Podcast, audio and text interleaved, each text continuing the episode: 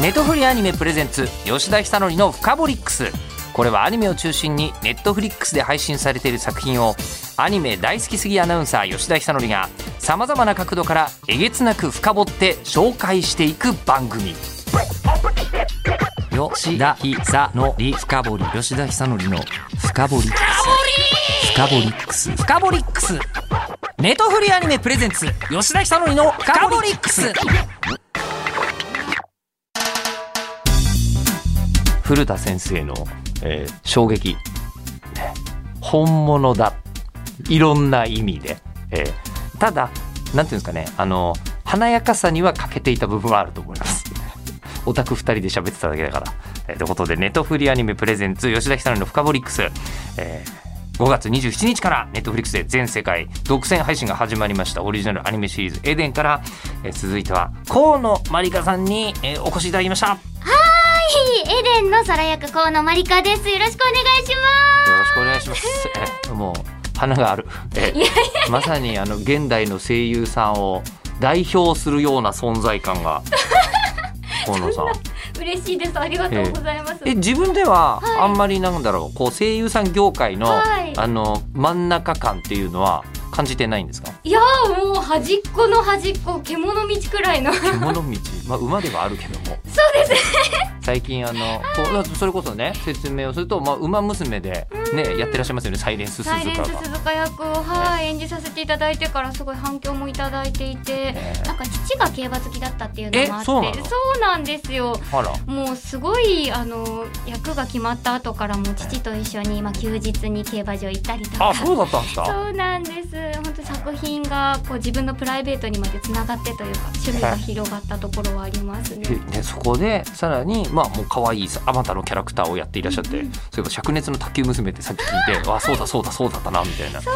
なんです、えー、天下花火ちゃんっていうすごい元気なキャラクターをやらせていただいてたんですけど、あのまさに入江監督と一緒にですね。そうエデンと監督一緒なんですって。そうなんです、ねね、一緒に役作りから始まり、ね、作品を一緒してたんですけれども、うん、卓球娘の頃から監督ってすごくキャストと作品に情熱的で、ああの監督によっては全く声優さんと触れ合わない監督さんもいるじゃないですか。もちろんです、はい、入江監督がバンバン来る人なんだ。そうなんです。人それぞれだと思ってるんですけれども、えーはいそうですね、監督の場合はいちわ収録終わるごとに感想を送ってくれるんですよ。ええ感想を送ってくれるの？感想、今日の花火ちゃんはこういう感じでした、とても良かったと思いますみたいな監督からの感想を文章にしていつも送ってくださっていて。そんな丁寧な監督なんですね。いや本当に温かい方で、こんな監督やっぱり出会ったこともなかったので、うん、あこういうのが当たり前だと思っちゃダメだなって自分の、はい、気を引き締めながら作品に挑んではいるんですけど、今回エデンでご一緒できるっていうことで本当にありがたかったなって思います、ね、そうですよ。で今回今入江さんの話もありましたが、うん、その入江監督の新作ネットフリックスのアニメエデンの主役サラ、はい、だったのも多分まあ今までのストーリーがちょっとつながってるんですよねきっとね。河野さんの、うん、との入江さんとのこう感じが。そうだと思います。あのまさに灼熱の卓球娘の時に培った関係値だったりとか、うん、役作りに向かうその私の情熱っていうのが多分監督とマッチしたところがあって、そこを多分拾っていただけたのかなとも思うんですけど。結構やり取りあったんですね。じゃあ台本だけ見てもうお好きに作ってきてくださいで一回テストして OK だったんで ゴー みたいんじゃなくて、なんかこう入江監督とサラってどういう人なんでしょうみたいな。私から聞かせていただくことはあったんですけど、監督からは特にこうすごくこう河野にこうしてほしいああしてほしいっていう大きな要望は特になくて、うん、むしろ河野さんが思ったものを感じたままに一回演じてみてくださいのような、すごくこう仏のような精神で私の演技を見守っててくださって、なので私はどちらかというと監督が監督たちが作ってくださった台本を見て、そこから起こるインスピレーションそのまま演技に移すっていうのを大事に演じていた気がします、うん、それで演じてであのこう入江監督は感想をくれる人だったわけじゃないですか、はい、そうですね、はい、今回エデンは、まあ、全部でよんわですよね、うん、よんわあります、はい、よんわなんですけど、そのよんわ一気に撮ったわけじゃ多分ないですよね。そうですね、いちにちじゃないですよね。いっこ撮っていったんですけど、もういちわもにかいくらい撮ってるんですよ。なぜかというと、いっかいめは絵が全くない状態のプレスコ収録。え、待って待って、にかい撮ったの？あ、それはにかいとか撮ってましたよね。めちゃくちゃ珍しいですよ。だってプレスコ収録っていうのは、まあ、いわばアニメって絵ができてから声優さんがここよんびょうですとかいうのに厳密に合わせていくのがプロの技術なんですけど、プレスコっていうのは音声を先に撮って後から絵を合わせていくっていう、それこそディズニーとかジブリとかほとんどそうやって作ってるっていうプレスコなんですけど、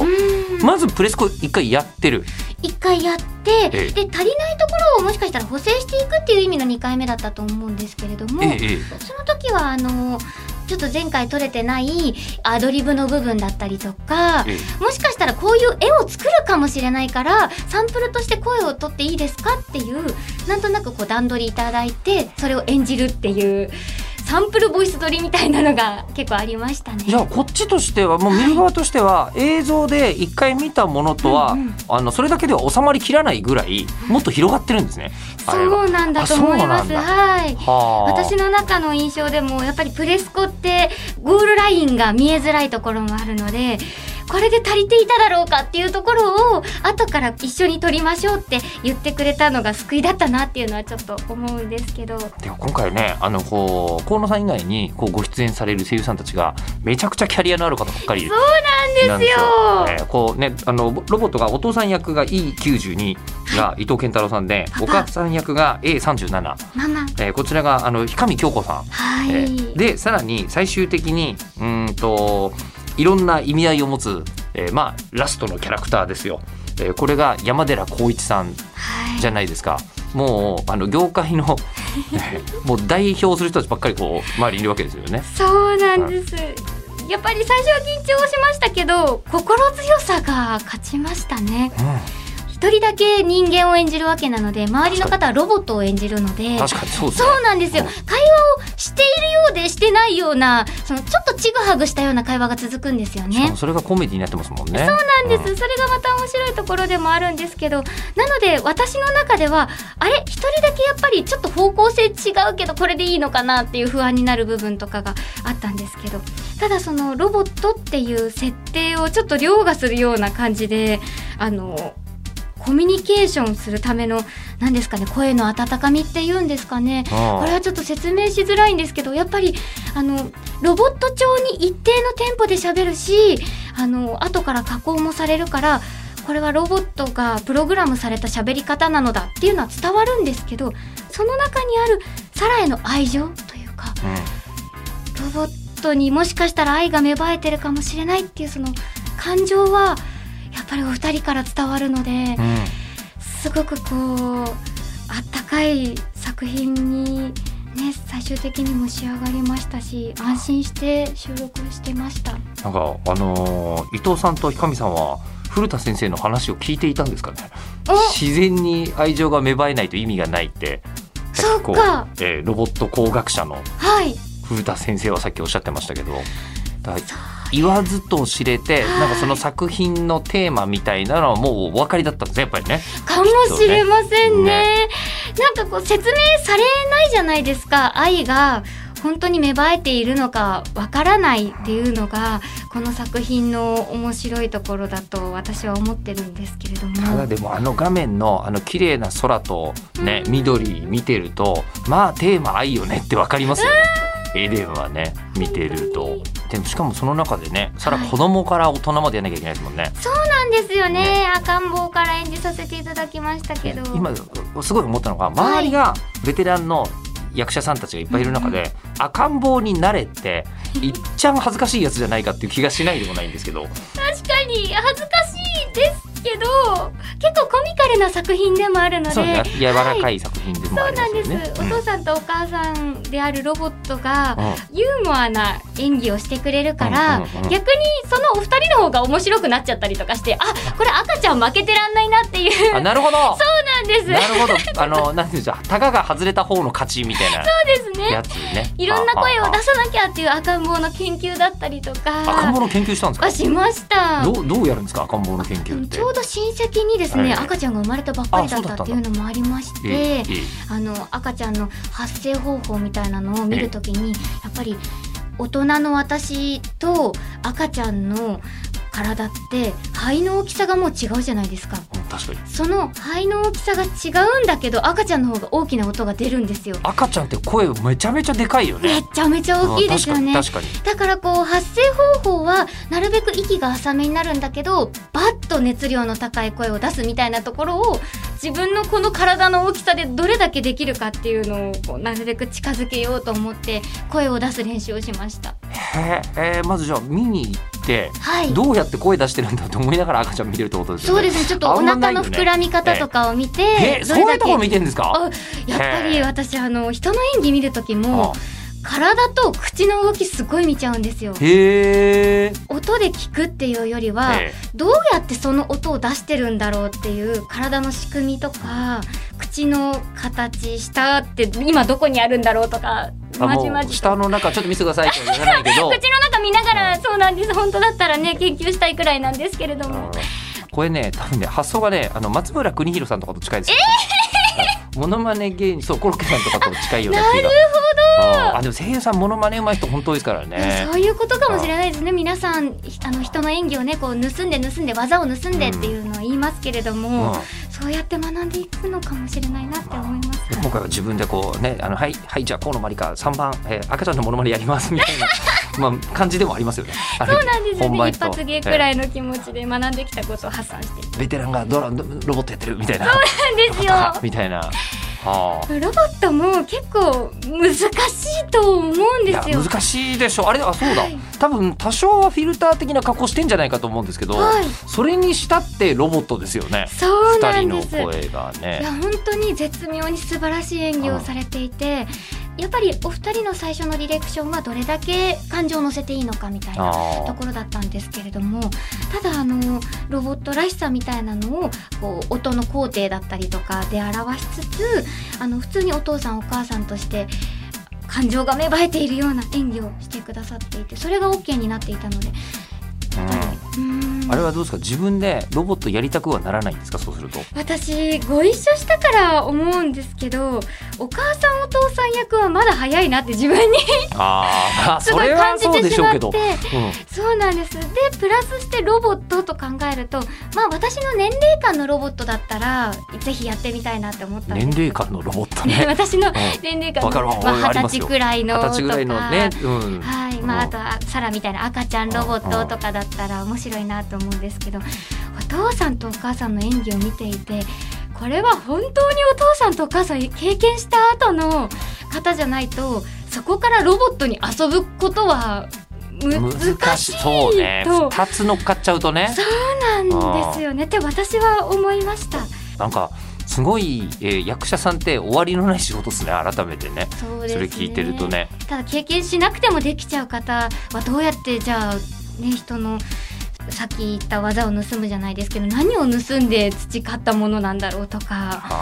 考えちゃいますね。こう現場で、ね、見たものも人生の一部だと思いますけど他に も, もう役者さんの人生と関係なくいろんなことが普通に起きるじゃないですか。確かにそうです ね, ねファンタジックなことがこいちゃんなんですけど、はい、山寺さんは周りのことを気にしすぎて離婚した男の役だったら日本で一番うまいって言ったんですよご自分でご自分でなんと、えーえー、こう確かにそうだっていういや私からは何とも言えないですけど、えー、僕は言える言わせていただきましょう、えー、はいというというね、まあ、あのこの役者さんたちの、はい、そのまあでも実はこのあのエデンの特徴って、はい、キャスト数すっごい少ないっていうのポイントですよね。確かにそうですね。えー、はいだから一人一人の演技をめっちゃ堪能したいみたいな人はかなり濃厚に入ってるっていう作品だと思うんですよ。はい、えー、だからこそ一人一人のキャラクターにもすごくこう愛着の湧くような作品になってるんじゃないかなと思います。で、えー、ここからなんですよ。で、エデンがさっきこうあのこう古田先生とかと話をしてるとあのこうロボットの物語なんですよ、うんうん、でロボットの物語とかってやっぱり女性だとなんか子供の頃からずっと見てたとかあんまりないですよね。そうですね, ね エスエフ とか科学的って言われちゃうだけでちょっとこう苦手意識を持ってしまう自分は隠せませんね。やっぱりそうだよね、はい、もう我々もねあの宇宙世紀って言ったらうんどの年どの宇宙世紀みたいなところからもうワクワクしますけどで多分女性からすると宇宙世紀って何から始まりますよね、きっとね。そうなんです。全部説明してくれた上でそうなっていったのですだったらわかるんですけど、結構もうそれが作り上げられた段階からお話が始まるっていうのが多いじゃないですか。ネオジオンとエウーゴについてご理解いただいてからご参加いただきたい作品とかもあるんですけども、えーね、とても長い長くなるので、まあ、それは僕らのそういう楽しみなんですけど、はい。えー、でもそれとは別にエデンの場合はもうストレートに人類が滅びちゃってからせんねんぐらいした地球みたいな、もうそこは分かりやすく。そうですね、もう人が一人一人いないぞっていう、皿だけだぞっていう段階から始まるっていうのも分かりやすいですし、機械だらけの世界だったらまだちょっと何がどうなってこうなったんだっていう理解から始めなきゃいけないところが、自然がもういっぱいで そ, う、ね、その中にロボットが生きているっていう、こう分かりやすい、うん、はい、作品になっていますね。そうするとやっぱりあの エスエフ の, あの見る楽しみって、はい、こんな未来も確かにありえるよなみたいな、うんうん、この世界ではこんなに差別がはびこっちゃってるのかみたいなことを考えながら見るのが楽しかったりするんですけど、はい、エデンで、まあ、すごいとっつきやすかったわけじゃないですか。そうですね、はい。すっごいこうとっつきやすく入ると、今まであんまりあの僕は散々人類が滅亡した後の地球どうなるんだろうとか多分相当人生で想像してるんですけど、結構初めてぐらいじゃないですか、その導入もらって。だと思います。週末系の、世界が週末するぞっていう系のアニメを見たのも初めてですし、ね、あの触ったのも初めてでした。異世界にはだいぶ行ってるけど、異世界にはだいぶ転生してるんですけれども、うんうん、はい、なかなかこう、そうね、異世界は何かね、文化が違うだけで滅びてるわけでもないですもんね。そうなんです。新しい知識をみんなで一緒にね得ていくぞっていうところから始まるので、エデンだと考えたわけじゃないですか、はい、もうこれはもう役者さんとはまた別の話ですけど、うんうん、河野さん的にはどんなことがなんですか、まず思ったわけですか。人類滅亡しちゃったらどうするんだろうみたいな。人間が皿一人で、他がロボットで、自然が豊かでっていう状況を見た瞬間に、あ、人間っていらなかったのかもしれないって、こうちょっとゾワーっと思っちゃいましたね。これは エスエフ の本質だ。エスエフ はそう思うものなのだ。あ、そうなんですね。そういうものなんですよ。あ、すごい嬉しいです。なんか エスエフ の話できてる感じがして。そうなんですよ。だから入り口の正しく入り口の エスエフ なんですよ。そうなんですね、えー、そう、なんかこうやっぱり地球のことを考えたりとか、うんうん、緑が豊かな世界って結局は巡り巡って人間にも優しい世界じゃないですか、うん、っていうことを考えた時に、こんなに住みやすそうな地球に人間がいない理由みたいなところ。おー、確かにそうなんですよ、うんうん、えでもすごく入りやすく作ってるから子供向けなのかなと思いつつ、はい、多分その辺のことめっちゃ考えてんだなっていうのは、今でも河野さんに言われて逆に僕はあっと思ったんですけど、はい、あのもうじゅう代の頃からそんなばっか見てるから、うん、もう濃いめのくれってずっと思ってたんですけど、なるほど、確かにあの入り口の エスエフ って必要だよねっていうことに今回すごい気づかされましたもん、話聞いてて。あ、えー、嬉しいです。なんかそれは入り口を欲していた私からしても、うん、なんかこう エスエフ 好きの方にそうおっしゃっていただけるって、どこかでこう エスエフ 初心者と エスエフ のもうね、あの巧みな方々がつながるきっかけになるというか。いや、もうそしたらそこからじゃあ次どれ見ればいいのみたいな話になるんですよ。その時に Netflix の有能さたるや、次へ次へと、えー、最終的に一番すごい エスエフ って僕はあのハーモニーとかだと思うんですけど、はい、伊藤計画さんのあの辺までたどり着くための間に埋めてくれる作品が次々ありますから、ね、見やすいとこ、おすすめで埋めてくれるかもしれない、ね、見やすいとこどこら辺かな。なんかロボットと人間がこう 共, 共存してる世界系のやつはいろいろあるんじゃないかな、うんうん、そうですね、えー、やっぱりこう完全に車が空飛んでるところから始まるとちょっとびっくりしちゃうかもしれないので、あー、空がなぜ飛べるのかって説明から始まると、なぜ飛べるのかとか、うん、なんかこう日常生活に溶け込んだ車の乗り方とかが入ってたら、うん、よりいいかもしれないです。なんかこうもう エスエフ 作品って言われるものって当たり前のように飛んでるところから始まるじゃないです か, かそうじゃなくて、ドアを開けてキーがどこにあってとか、その車の仕組みをこう日常で使うにはどうすればいいのかみたいな、現実に寄せた作り方をしてくれると見やすいなと思います。これ全ての脚本家さんと全てのプロデューサー、これに気づいた方がいいよね。すぐ効率的にすごいとこから行きたく、まあ、僕もなりますけど、きっと、うん、そうですよね。その方がね手っ取り早いですしっていうのもあると思うんですけど、いや、こうやって考えてみるとどうにかしてまず広角機動隊までたエデンから広角機動隊にたどり着く階段を考えたいな。これはそれなんだろう、間難しそう。割とガンダムあるけど、ガンダムで多分もう広角寄りよね、だいぶね。んなんだろう、鉄人にじゅうはちごうとかは割と日常の中でコントローラーを奪われると悪人にコントロールされてしまうのでみたいな